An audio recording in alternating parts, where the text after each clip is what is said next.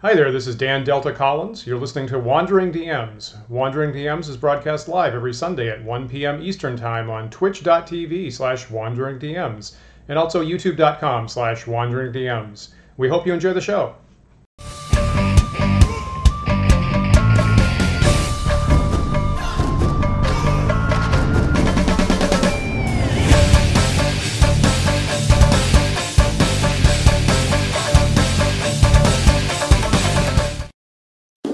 Everyone. Welcome to Wandering DMs. I'm Paul.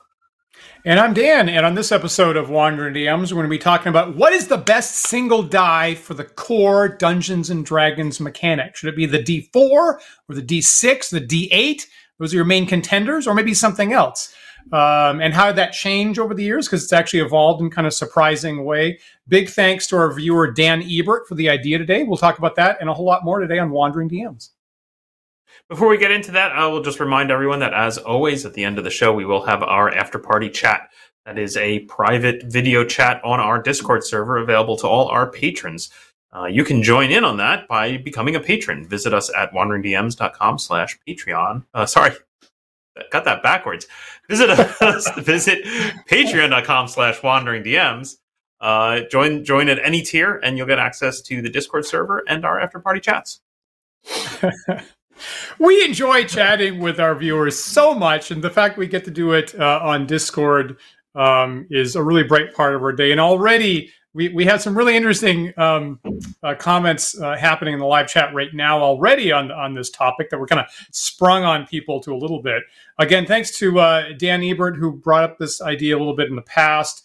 Uh, we actually have had a recent conversation on our Discord server um, as far as like how we run original d&d games and there's actually a question that pops up quite a bit is is the basic die for hit dice and classes and damage from weapons do you use a d6 or a d8 because uh, some people do either way and both with while both sides say that we're playing original d&d um, now i will hmm. say that josh has already sprung in the chat and said split the difference and use a d7 use a seven-sided die.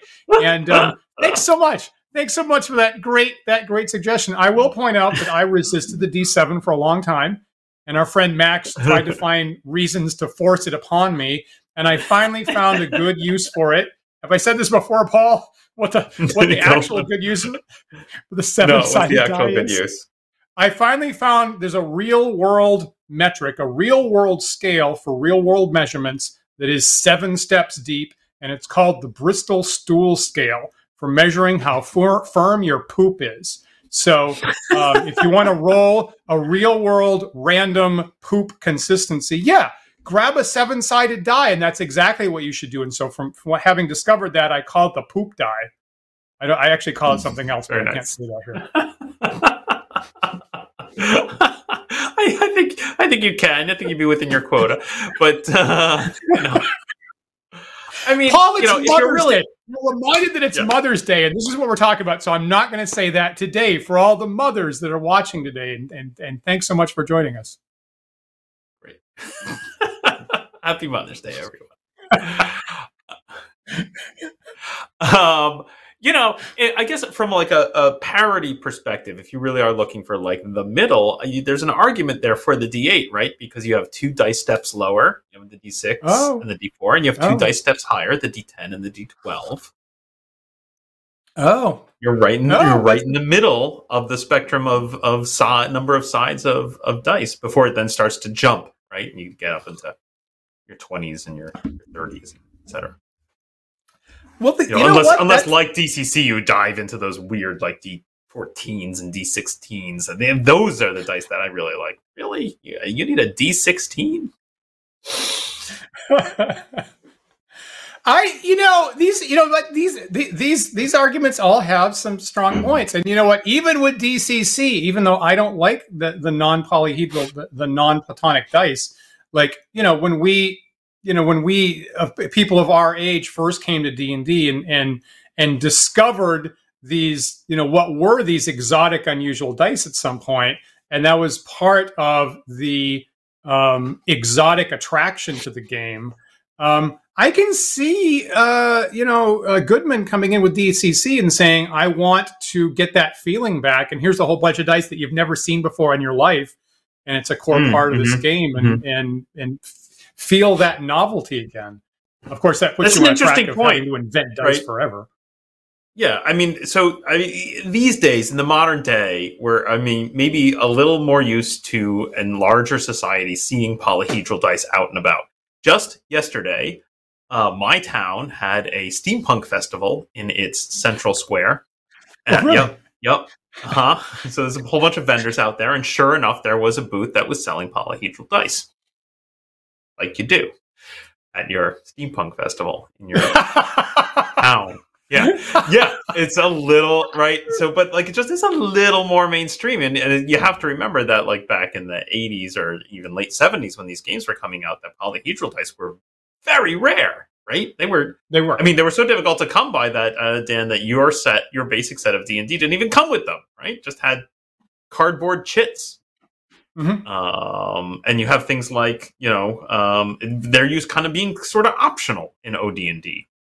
Um, and I was reminded again. Another point on this is um, I was recently saw a news article about Tunnels and Trolls because I guess Flying Buffalo recently got acquired by another company, and it was pointing out how one of the thrusts of Tunnels and Trolls was to be a little more accessible to the general public. And I've heard this story many times about how Ken St. Andre wrote Tunnels and Trolls because he got a copy of OD&D and couldn't really make heads or tails of it and wanted something easier to grok for the general gamer. It uses only D6s. Like intentionally only D6 uh, because that's what gamers generally have, right? They probably, you probably had a, you know, Monopoly and Risk and maybe some others kicking around on your kicking around on- on your your shelf. I had a moment there where I confused Risk and Clue in my head, and that got really weird. it's a very Ooh. different game when you're trying to take over the ballroom. Um, Ooh, anyway, there's a matchup. uh, yeah, It's kind of like So, uh, chess uh, boxing. You just switch back and forth, right? Is it in in in palace intrigue and then glo- geopolitical conflict? there you go. There you go. Um, anyway, yeah. So it's it's um, you know it's interesting. It's, you know to keep that in mind. I guess keep that in mind as we talk about the history of it. That like the polyhedral dice were very strange and unusual when these games came out. Yes, I uh, let me Possibly throw up a, a comment from Lore Pseudo here. So Lore Pseudo in the chat is saying um, that um, uh, those chits uh, who, like me, got the basic D and D set with no dice and just chits, and saying those chits set me back a year in learning D and D. And I totally sympathize with that. I, um, you know, they, I think original D and D had um, the, the original basic set was intended, and we're talking 1980, I believe, 1979 um, had dice that came with it, and they quickly sold out. TSR sold out of it, couldn't supply dice anymore, and therefore had about a year where they were um, selling basic sets as cardboard chits. And Lore Pseudo and myself got in that window. I absolutely was playing D and D as the DM, shaking little cups and pulling out chits for randomization for a whole year, and it was time consuming. Yeah. It, it's it's been quite a bit of time, and one of you know one of the brightest memories in my entire life is wasn't a birthday, wasn't Christmas. My mom just took pity on me without telling me at all. Went to a store, grabbed poly, you know, bought some polyhedral dice, and just walked in on a random day and said, "Hey, here." And I was like, "Oh my god." Oh my god! It was it just like the chits are gone. It, was- it was just like like these things actually exist, right? It, for a whole year, it had been like this mythical, you know, it's it's a story that I wasn't entirely even sure was a thing, and to actually have them physically in my hand as solids was uh, Hmm. was was a game changer, literally. Fascinating. So, so of course, my my first set was the um, Moldvay. So certainly remember having the dice and the crayon. Um, but none, nonetheless, still, uh, you had maybe one set of those dice at the table for the entire group of players. You had one set, right?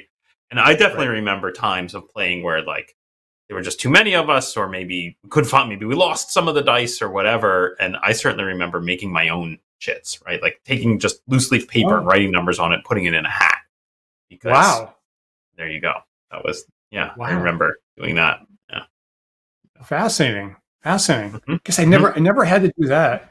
So one of the one of the questions, so the first thing you brought up, Paul, was just acquisition of. I, th- I think we can all agree that the six sided dice were certainly more common. Um, I, th- I, think if you look in the history of it, uh, uh, ancient cultures did have actually some some non d6 sided dice. Like I think that we we have evidence of Egyptians having four sided dice and Romans using 20 sided dice, as a matter of fact. We have a number of cases of that. But certainly in, in popular culture, you know, the cubic ones uh, were, know, they're easiest to store. They're used for most games like that.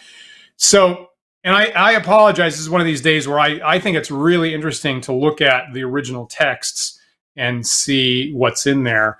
So if you look at original D&D, 1974, and uh, Paul, I'm looking at um, the text that has a yellow highlight kind of up on the page. Let's see if I can find that for you. Uh, this one, recommended yeah. equipment.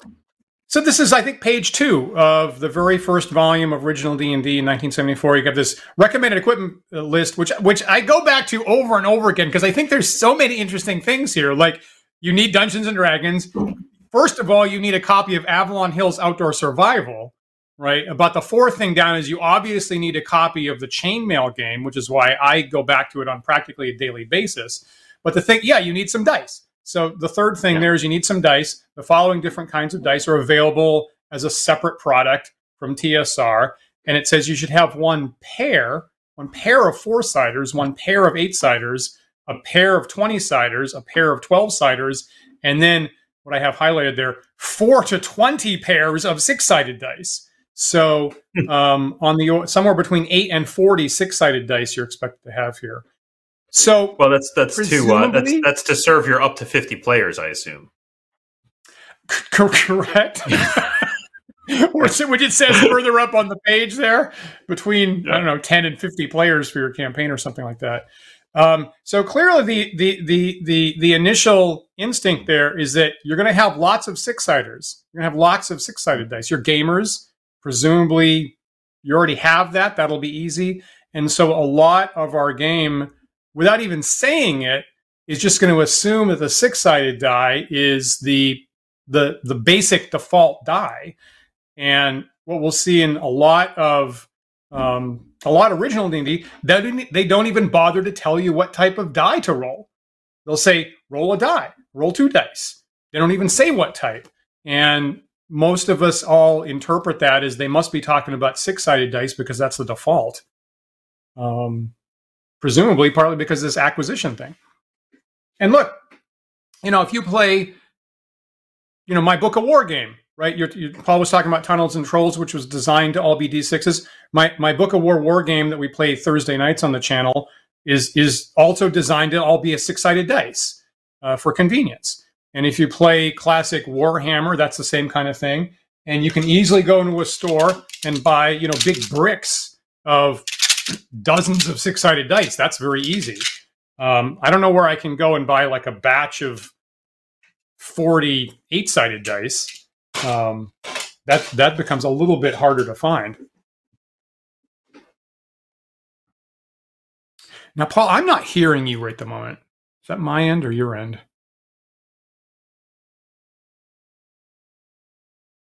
Is that, that okay? Let me switch my let me switch my earbuds here. Maybe it's my end. Can you hear me now? Are you there, Dan? Can the, can the viewers can the viewers hear Paul? Um. Yeah. Yeah. Josh Sounds says like yes. Sound, Paul's muted. Sounds like they can hear me. Sounds like they can hear me, Dan. Are you not hearing me? Hmm. This is sorry, everyone. Stand by due to de- technical no, difficulties as Dan tries to figure back out. Here, okay. Thanks. Yeah. Thanks for debugging yeah. that, guys. Yeah. Great. Great. Interesting. Interesting. Okay. Don't know what happened there. Uh, where were we? Um, dice.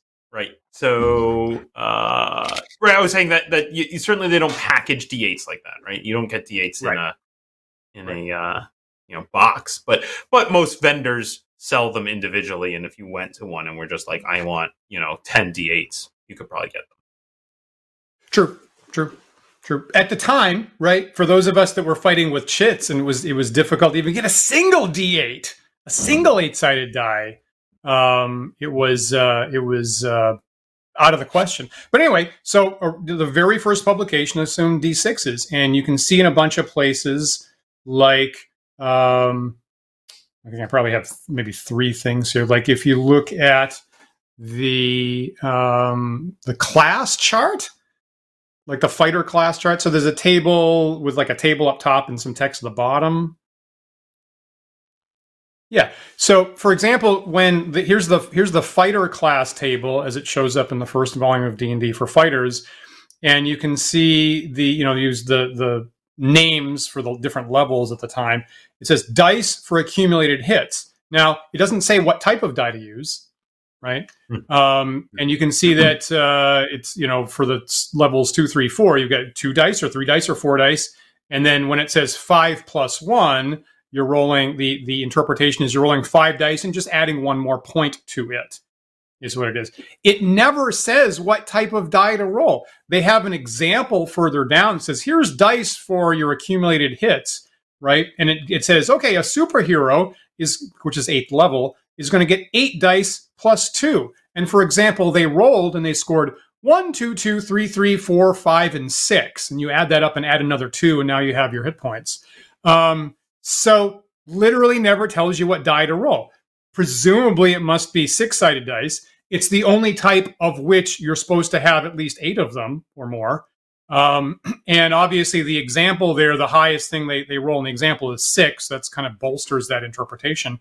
But all well, the classes are like this fighters, and, and, wizards, clerics, they're all rolling the same kind of dice. They're all rolling d6s at this point. Right. No, but I mean, remind me, like the I think the only case in OD&D where you're rolling anything other than a D6 is the alternate combat system, right?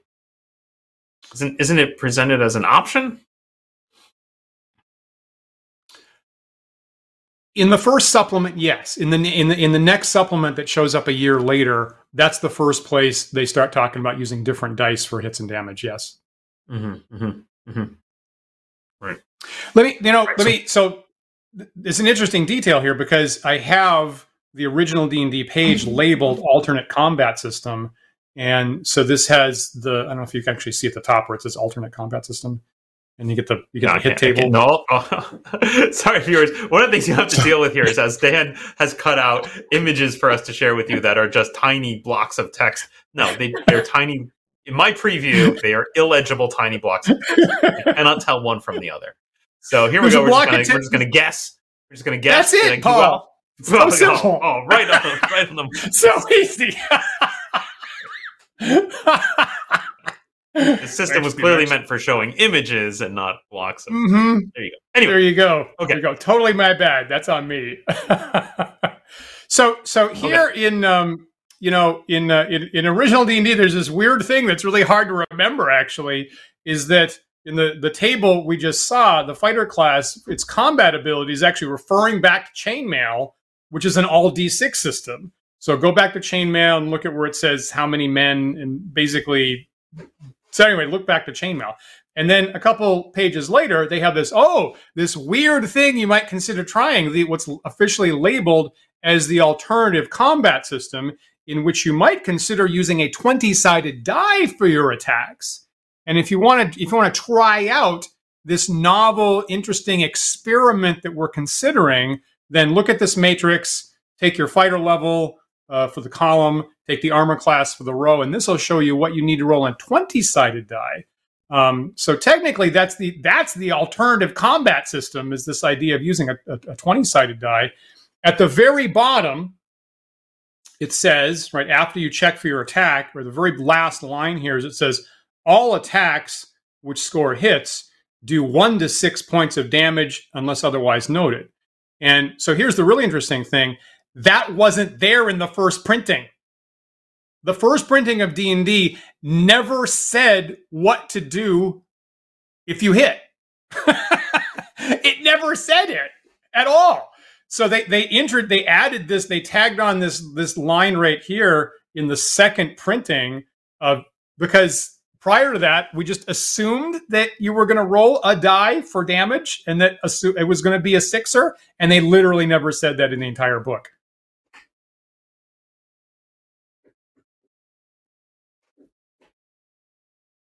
I think you're muted again, Paul, unfortunately. So while while Paul fix that fixes that um, vMix, there our our streaming software is giving us a little couple troubles today, which is which is not great.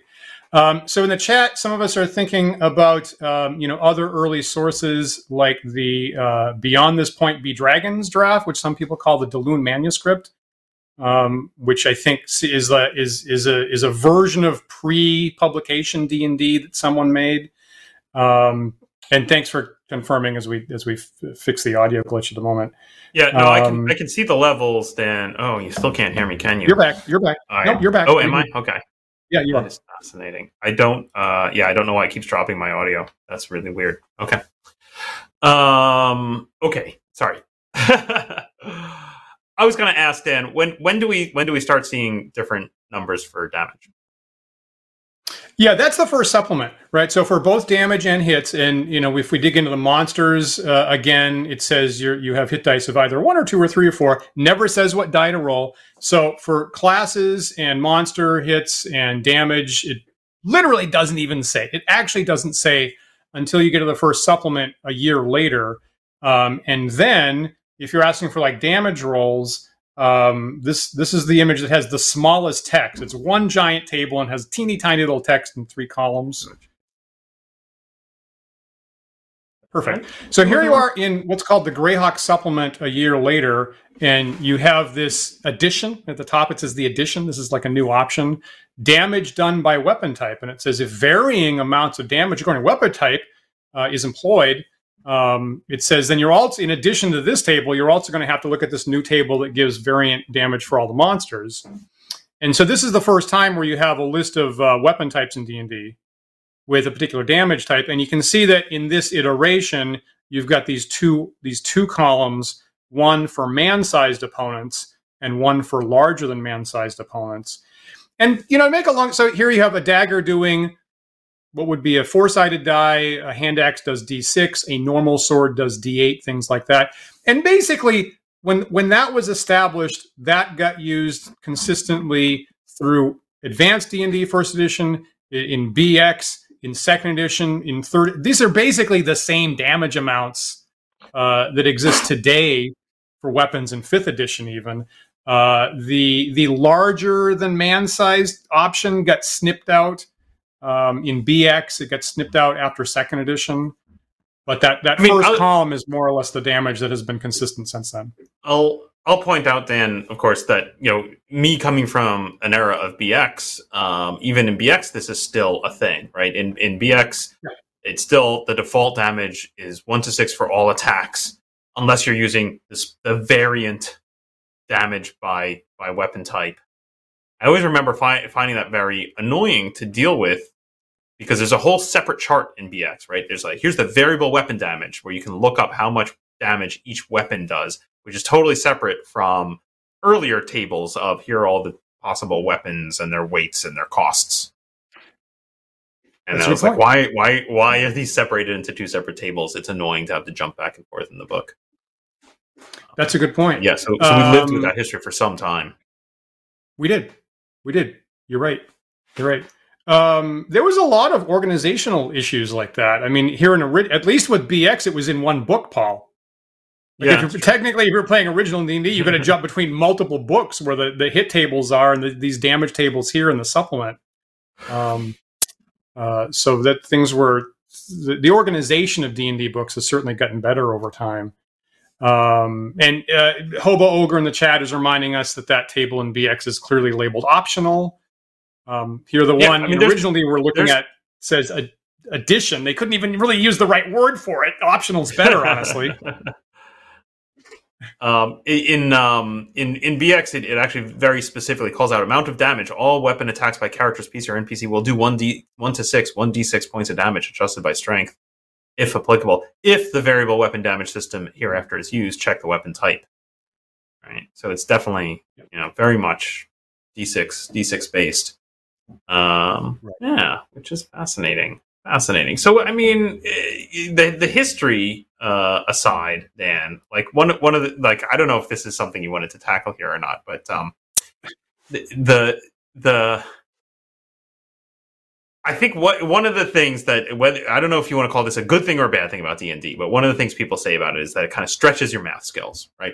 And it stretches your math skills usually by uh, presenting you with options for different types of numeric variation, and you having to decide which is best. I feel like that's the most most often this comes up. And I watched you I watched you go through this just the other day on Elder Times, right? You were looking at and I see it all the time, right? You're looking at a weapon, especially once you start dealing with multiple die types and bonuses after. You're like, okay, is a is a D6 plus three better or worse than two D4 plus one? Uh, right? and then you right. you know right. you sit there and you have to do. I think I had figure out. And I, I think actually, I'm, I mean, again, I more or less had to look at this table right here. I think I was like fighting skeletons, and I had I had a two-handed sword plus three versus undead, and but I could also just pick up a normal Morning Star, and the skeletons take half damage against edged weapons. So is it so is a two-handed sword plus three halved better or worse than a normal Morning Star? Um, and I had to do I had to do exactly that kind of that kind of calculation here. It's very interesting, I think. Um, uh, I feel like I I become you become hyper aware of this in a game uh, like uh, actually Demon Wars. If anybody's ever played Demon Wars, where uh, one of the benefits, like it kind of kind of presents two different types of bonuses to uh, attacks or damages that you're going to make, either pluses at the end or increasing the die type. So your D4 becomes a D6, your D6 becomes a D8 and they have a whole chart in that of like how to progress it even higher, right? I think after D12 you start getting into like 2D6 or 2D8, right? And it starts yep. right has this progression of like what is another step. Mm-hmm. Yeah, exactly. So they try to smooth it out with multiple dice, but then you still start wondering: Is this? Oh, is this good? Is oh, I don't know. How does one d twelve compare to two d six? Um, which would I rather you be know, rolling? when I, you know, when I'm running my, you know, my my Wizards Warzone game that um, that I have a couple times recently, you know, sometimes I design. I, I can I can see how these things happen because sometimes I design something on paper. I do some math. I go, I would like there to be an environmental effect that does some damage each round, and I really want it to be one to three. I want it to be one, two, or three. And so you could you could say this is a D three. You could say I'm going to take a D six and have it even for me, um, you know, the having it with a D6, I have to remember which way am I going to round that? Am I going to am I going to truncate it like a computer would? Am I going to round up so it's it's a uniform one to three? And then when I get to the table, I go, it would be easier just to use a die type that physically exists, and I'm just going to turn into a D4 instead. So I found myself go, I'd kind of like this to be this kind of number, but then it's just physically easier at the table to just pick the die that's kind of close and say good enough. Interesting. Hmm. Hmm. So I, I feel that. Now, Laura Sudo in the chat had this the, the question that I to me is sort of the core of what I wanted to deal with today, actually. And so Laura Suda was asking, um, and probably some someone already told him, when did monster hit dice become D8s? And um, you know, Paul, you talking about BX? Laura Sudo said, I always thought that was a bit complicated in BX to need D8s for your hit dice. And the and the answer is this book that we're looking at right now. So this first supplement uh, to D and D in 1975 that uh, gave you the variant uh, weapon damage we're looking at also gave you variant dice for the class hit dice and also changed as a result the hit dice for monsters. And all of that happened here in this first supplement. So if you look at the um, uh, there's a there's an image file that has a big yellow highlight right at the bottom. Okay. And and so the the yellow highlight is the answer to Laura Sudo's question. To be perfectly clear. So in addition, a couple pages after the weapon or before the weapon variation, you also have this addition says statistics regarding classes is going to be modified this way. Whereas in original D&D, you were using D6s for fighters and magic users and clerics and everybody. Now, for the first time, you see this table. It says, hey, fighters are now going to use eight sided dice. And it's just whatever your level is, that's how many eight sided dice you've rolled for your hit points. and magic users are going to use d4s and clerics will still use d6s and here thieves are going to use d4s which is which is very very weak and they're new in this book obviously and then at the bottom in the highlight it says now use of this system is highly recommended but if it is used all monsters should now be based on the eight-sided die system and and a little parent parenthetical note is now as a result you have to change how dragon ages work and you have to change how kobold fractional hit dice work and things like that. Interesting. Um, yeah. And I personally feel that this is one of the top six mistakes in the evolution of D and D. I agree with Lore Pseudo that if I have, I don't know, like a fire giant, and I'm supposed to be rolling eleven dice for their hit points or six dice for a troll or something like that, it's a giant pain in the ass to grab my single D8 or or start as a DM deciding to acquire lots and lots and lots of D8s for all of the hit points I'm going to have to roll. Whereas originally I could just grab my giant brick of D6s, which I already have, and that works perfectly fine. But declaring that the hit dice for monsters are D8s is a huge pain in the ass, and I think that was, and it, and it, it was sticky. It, that's that stuck around in D and D ever since, and I I really have a big problem with that, honestly. Well, Dan, I completely disagree. Really? Holy crap! yeah, yeah, yeah. Uh, I don't. I, I'm I'm super used to using D8s uh, for monsters. Yeah. I understand the logic here, right? You want to keep monsters kind of on par with fighters, right? I'm assuming that's Mhm. that's the logic. Is monsters are like fighters. Uh, sure. It doesn't So, say it, but uh, that's my best guess too. I mean, when I when I'm when I'm running a game, I dump out a bunch of dice behind my screen. The largest proportion of them are d8s, specifically for Yeah. rolling monster hit dice. Uh, I have no problem with that. Uh, in fact, that's that's ha- gen- actually how I like to track monster hit hit points generally. Unless it's a very big monster who has a ton of hit dice, if it's like two or three per, I just grab little clusters of dice and roll them and let them sit behind my screen as the counter, and then I'll Mhm. knock them down as as they as they get hit. And uh, yeah, I have a bunch of d8s for that. I don't know. Uh, I have a lot of dice. I, I'm not that worried. Are you telling me, Dan, that you still only have a couple of d8s? How many d8s do you own? I think less than uh, probably less than eight. I did one, two, five, probably about seven. I think I probably have about Hmm. Okay. seven to nine, maybe if I grab everything of different sizes and types and colors.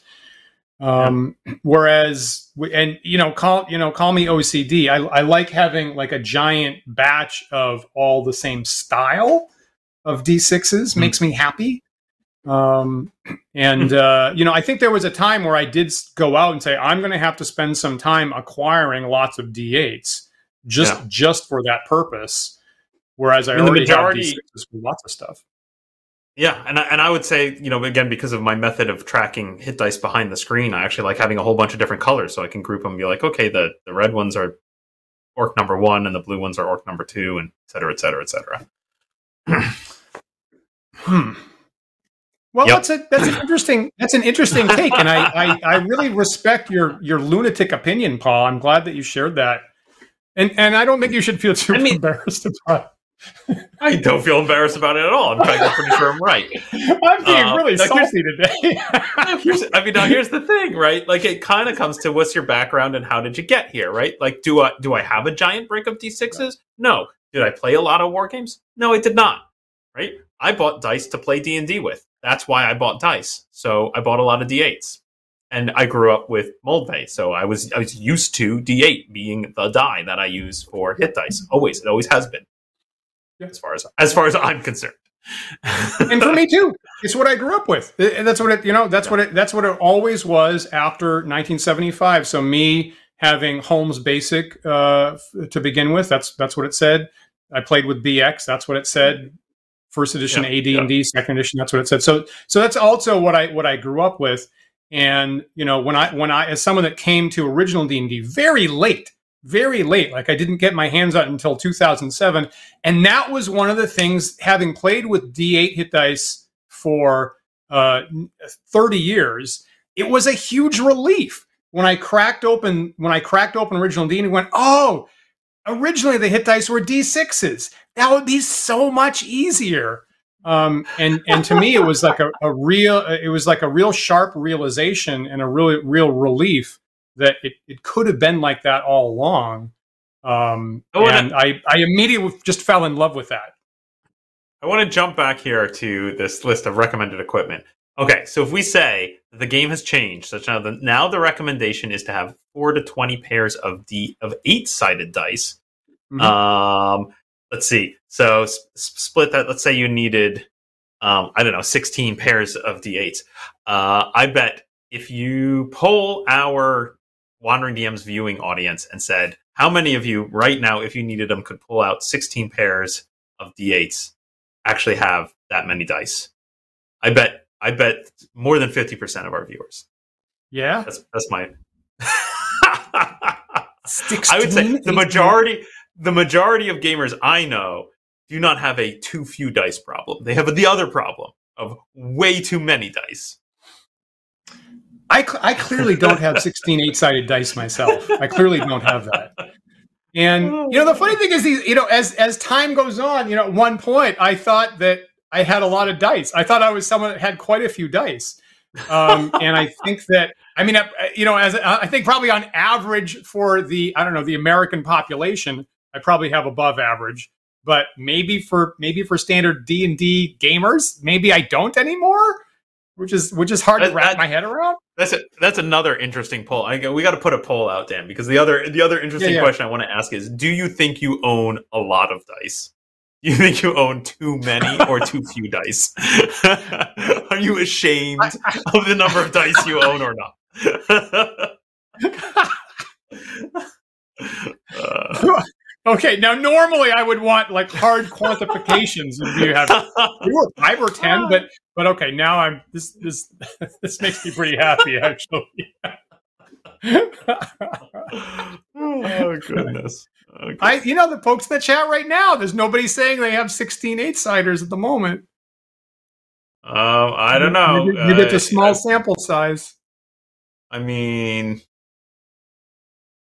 all right. You know, here, here's here's your. Now- you know, Kevin says I buy dice by the pound. Same, Kevin. Great, we found a new schism, right? We, we found a new D and D schism. oh my Wonderful. gosh! Something that oh, so some happy. irrelevant fact that gamers can disagree and argue over. That's you. That's what you makes buy YouTube dice- channels, my friend. Should you buy dice by the pound, or should you individually select what you're going to have? Because I'm on that side. Individual, individual selections of exactly the right size and angle and construction. Um, you, you know what? Okay, look. Let, let's say a universe where you need to buy lots of D8 specifically. I don't want to buy a pound of random stuff. I don't need like I don't need a whole bunch of D4s. I don't need a whole bunch of D12s. Right? I, ju- I just need D8s. And here's the problem, if I can point it out. Right? Mm-hmm. D8s aren't volume filling, right? D6 you can stack them, right, in a convenient format like this because cubes are volume filling and D8s are not. So you're going to have some cruddy ass jumbled up, right, bag of D8s that, that doesn't ship properly and is inefficient and bad for the environment. Yes, I said it.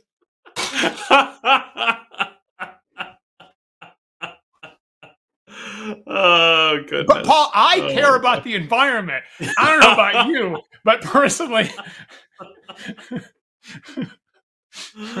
well, well then, we should all be using electronic random number generators, shouldn't we?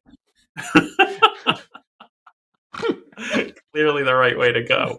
Oh goodness! Or we go back to chits. Is that no? Man, I guess that's paper. oh, Man, what is God. what is the most environmentally friendly method of randomly generating numbers? Hmm. It's all coin flips. It's all- focus on. Okay, now I'm arguing people in the chat. yeah, yeah. now, okay, so so here now here's a little point there. It- here's here's a little side point. Is arguably, you know, it was it was easy for Gary Gygax to write. Right again, write on the page. I've, I've, experienced this. He could write on the page. Yeah, use use eight sided dice for all the monster hit dice. It was very easy for him to to, to write that down. Mhm. Did Gary actually roll hit points? that's a little bit of an open question. I've asked that before, and it's a little bit unclear about whether Gary actually literally rolled stuff or whether he was just picking the hit points all the time. And I'll say if you look at the monsters in his adventures, they don't statistically come out right. They all they they practically always have above average hit points, and in fact, frequently, very frequently, Even for D8. is like main. Say said again.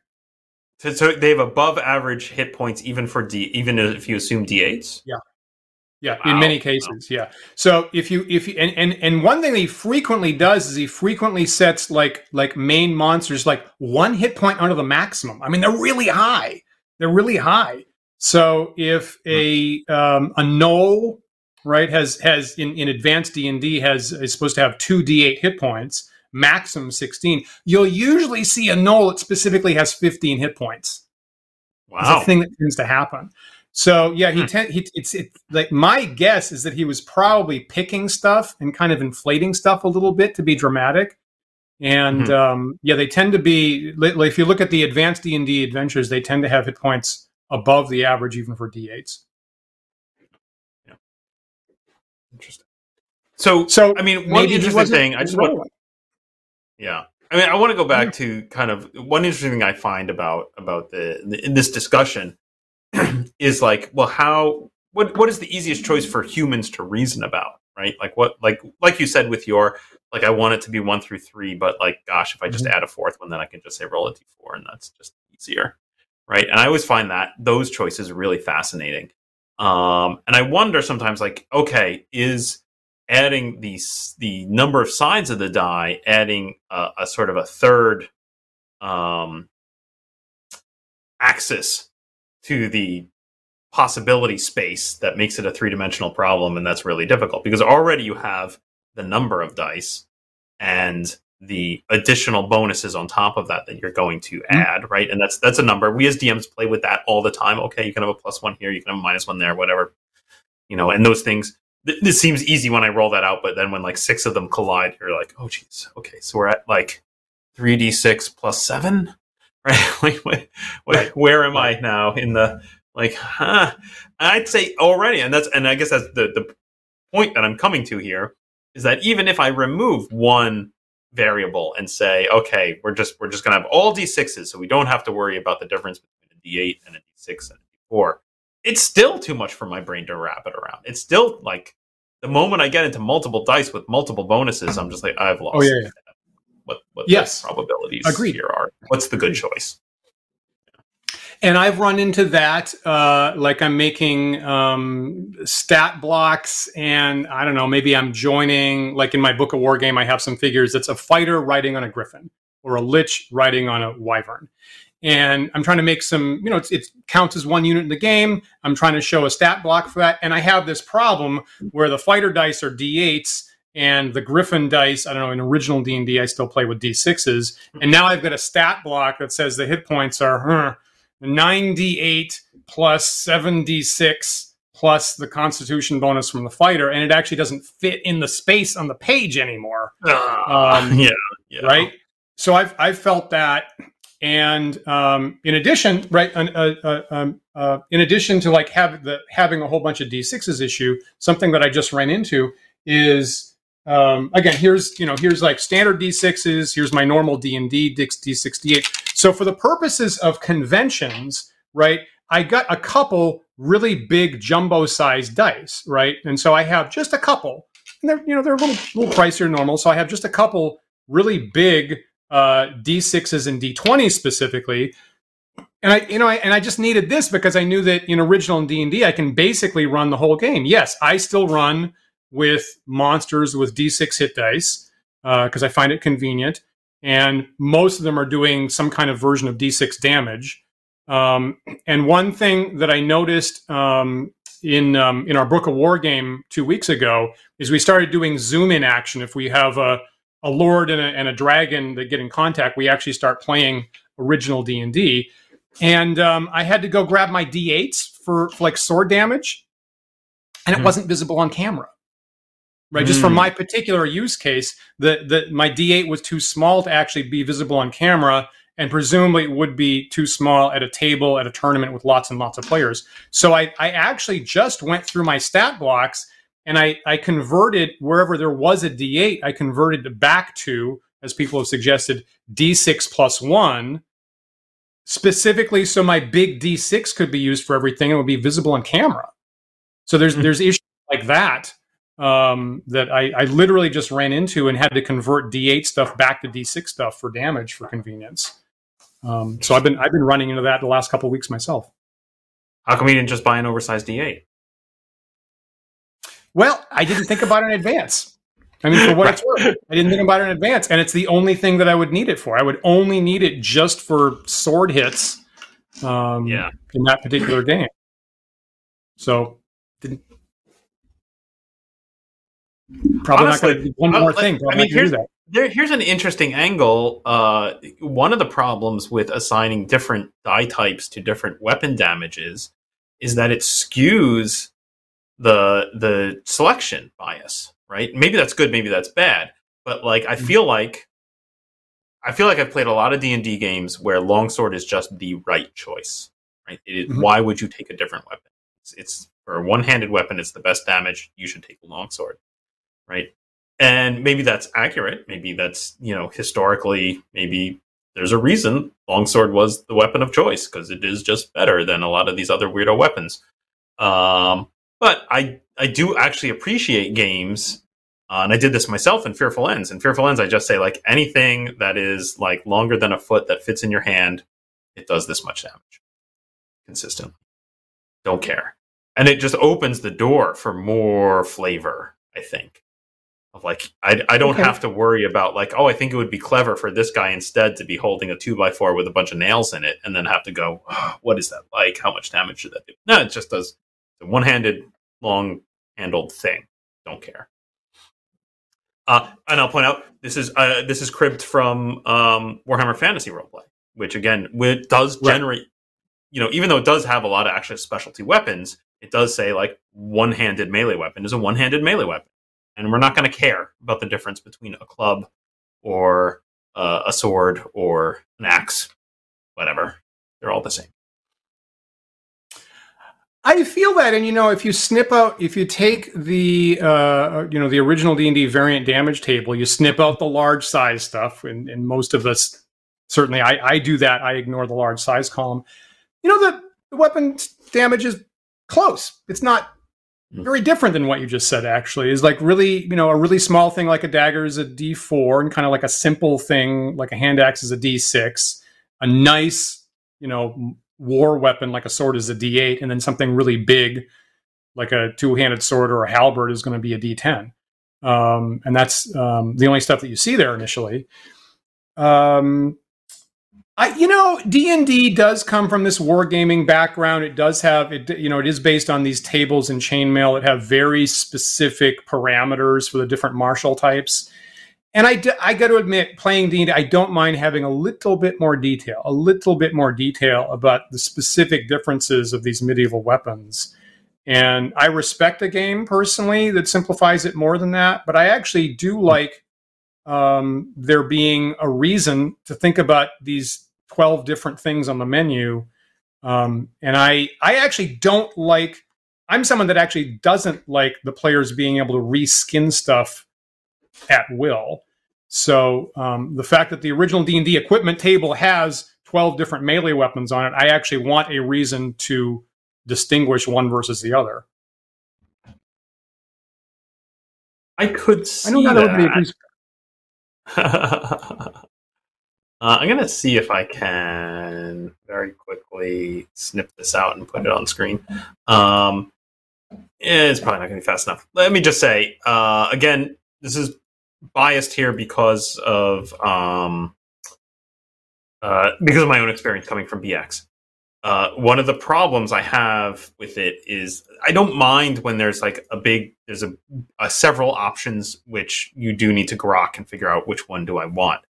There are right choices, unfortunately. I think in the BX variable damage. If you look at BX variable damage chart, there are only two weapons that do a D8, and those two weapons are a battle axe and a sword and the battle axe has a specific footnote that tells you it's two handed. Right. And so if you're going to give up your ability to wear to hold a shield and go for a two-handed weapon, well, why would you choose the low damaging battle axe over a higher damaging two-handed sword or polearm, which is going to give you D10? There's no good reason. Likewise, there's no good reason if you're going to take a one-handed weapon to take anything other than a sword, with the exception of you're a cleric and you're stuck. Mhm. So basically, That's what you see argument. is Yeah. everyone carrying swords all the time. Yeah. Yeah. And and again, somebody I'm sure will, is going to want to argue that's accurate. Swords are a superior weapon. In that's why everyone in the you know Middle Ages had them because it was the best choice. Sure. Okay. That, that's a solid argument, and I, I mean, I can't, I can't disagree um, with how that shows up in in Moldvay. You're, you're right. And my character, my players were always carrying swords around. You know, it becomes the default, right? Whereas it was all d6s to begin with. Now the default hit dice for all the monsters is d8s, and the default damage of all the players is the d8s because they're all carrying swords. So now the whole game is all d8s. Um, and I think that's a, I think that's a um, a glitch, uh, personally um, you know, partly, you know, Moldvay's making some really good choices about simplifying that, you know, twice as complicated table originally. And then as a result, had the simplification has, you know, boxed you into this situation. So I, I do think uh, for my games, just a little bit more detail, just a little bit more detail to the elements of the weapons solves that problem. And so in my OED original edition Delta rules, and it's available for free at oedgames.com, uh, you can go see what I, I feel like I solved that problem in about three lines of text by giving a little bit more interesting something to um, the different you know weapon types. Um, and it works very well for me, and I don't have that problem in my games of everybody carrying a sword. It's a good weapon, but just for starters, some people want to carry spears because then you can attack from a back rank. And you know, Gary supports that uh, in in a, a, strategic review article at some point. Um, and so, um, you know, just give a little bit of flavor to something, make the make the you know maces hit through heavy armor a little bit better, and um, uh, I think I think I think you're very very close to solving that problem. As as shown in BX, I I don't disagree. Hmm. Hmm. Yeah, I don't know. So, I, I mean, definitely, we're getting getting heavily into preference area here. I'm sure. Mhm, sure. Um, you know, generally, yeah, it's it's interesting because it's sort of both like what level of detail do you want? I I certainly, I guess, like, how do you feel, Dan, about playing, say, Pool of Radiance and having to have your characters carry around multiple weapon options? Or, well, we might fight undead, and I might need a Morningstar, and we might fight big monsters, in which case I want two-handed swords, etc. Do you enjoy that? I think it's an interesting decision. I'm I'm happy to engage with that uh, that problem and have an interesting decision. And, and I the like, what weapon do I carry uh, versus the encumbrance issue? You know, this th- this is stuff that I do actually like in original D and D. I do like you know managing the encumbrance as a resource, um, and I have and and making a good good decision about that makes me feel happy. Honestly, uh, I actually do. I actually do like that being in D and D. I really do. And I like being able to dig into a text about medieval weapons, about why one would use a spear versus a sword, and have that feed into my D and D game about exactly what the nuances are. I think that's that's part of what, for me, classic D and D brings to the table. Interesting. Interesting. Yeah. It's definitely. Uh, yep. Okay. Okay.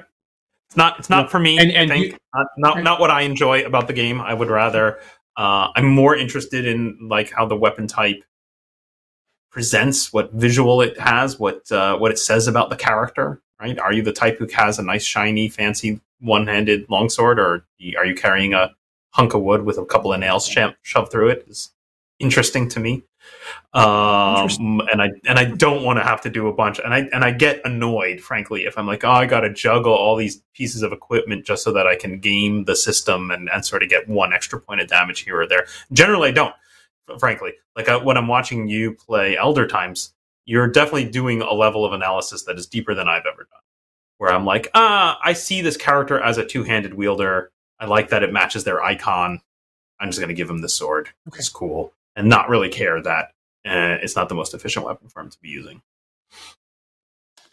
That's a good, uh, you know, alternate viewpoint for me to hear because, admittedly, that's not the um, that's not the fluid that's normally running around my brain. So it's it, it's Yeah. really good for me to hear that other people play in in other ways. And now I will also point out that you know me uh, running the public stream, right? I have to try to act like I'm proficient because because some right some folks want to see want to see proficient play and will have uh, correct uh, opinions pointing out if I'm not doing something totally optimal.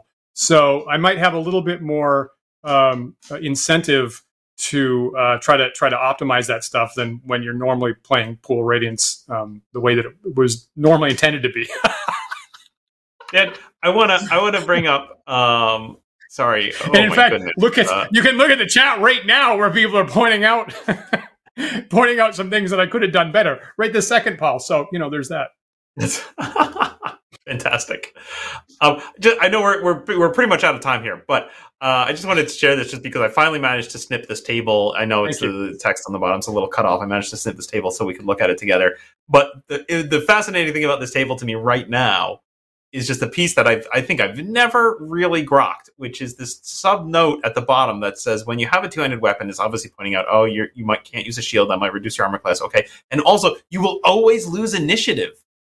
Did you know you Yeah. always lose initiative when you have a two handed weapon? I've nev- never internalized that rule before, and I'm like now looking at that as if this is a brand new rule that I'm just just being told for the first time ever. Really, you lose initiative for having a two handed weapon? I had no idea. I think that's I think that's broadly uh, unique to uh, to Moldvay's BX there, and I will point out that that implies that you've got to use individual initiative, which itself is optional in those rules. Unless yeah, I'm- that is interesting. Yeah, yeah, yeah, yeah. I can see that. I can see that. And then the, the other the other piece of information that that I feel like is always missing from these is you have uh, small race types like dwarves and, and halflings Yeah. are not allowed to use large weapons. And then I'm now my brain is broken because I have to decide for myself what's a large weapon. what, Mhm. what counts? Yes. Right? Can a can a halfling wield a battle axe two handed? I don't know. Yep. I agree.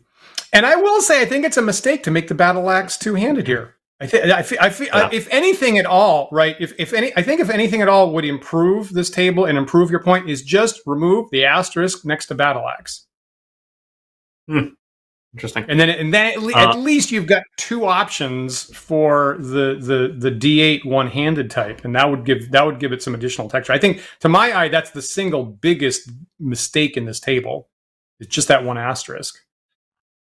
Um, you know, interestingly, your counterpoint, uh, halfling restrictions says um, they can use any type of weapon armor which has been cut down to their size, thus they cannot use a two-handed sword or a longbow, but may use a sword or short bow. Um, so so one might argue that the battle axe is the only option for a halfling to use as a two-handed weapon. Does it say anything about two-handed pole arms?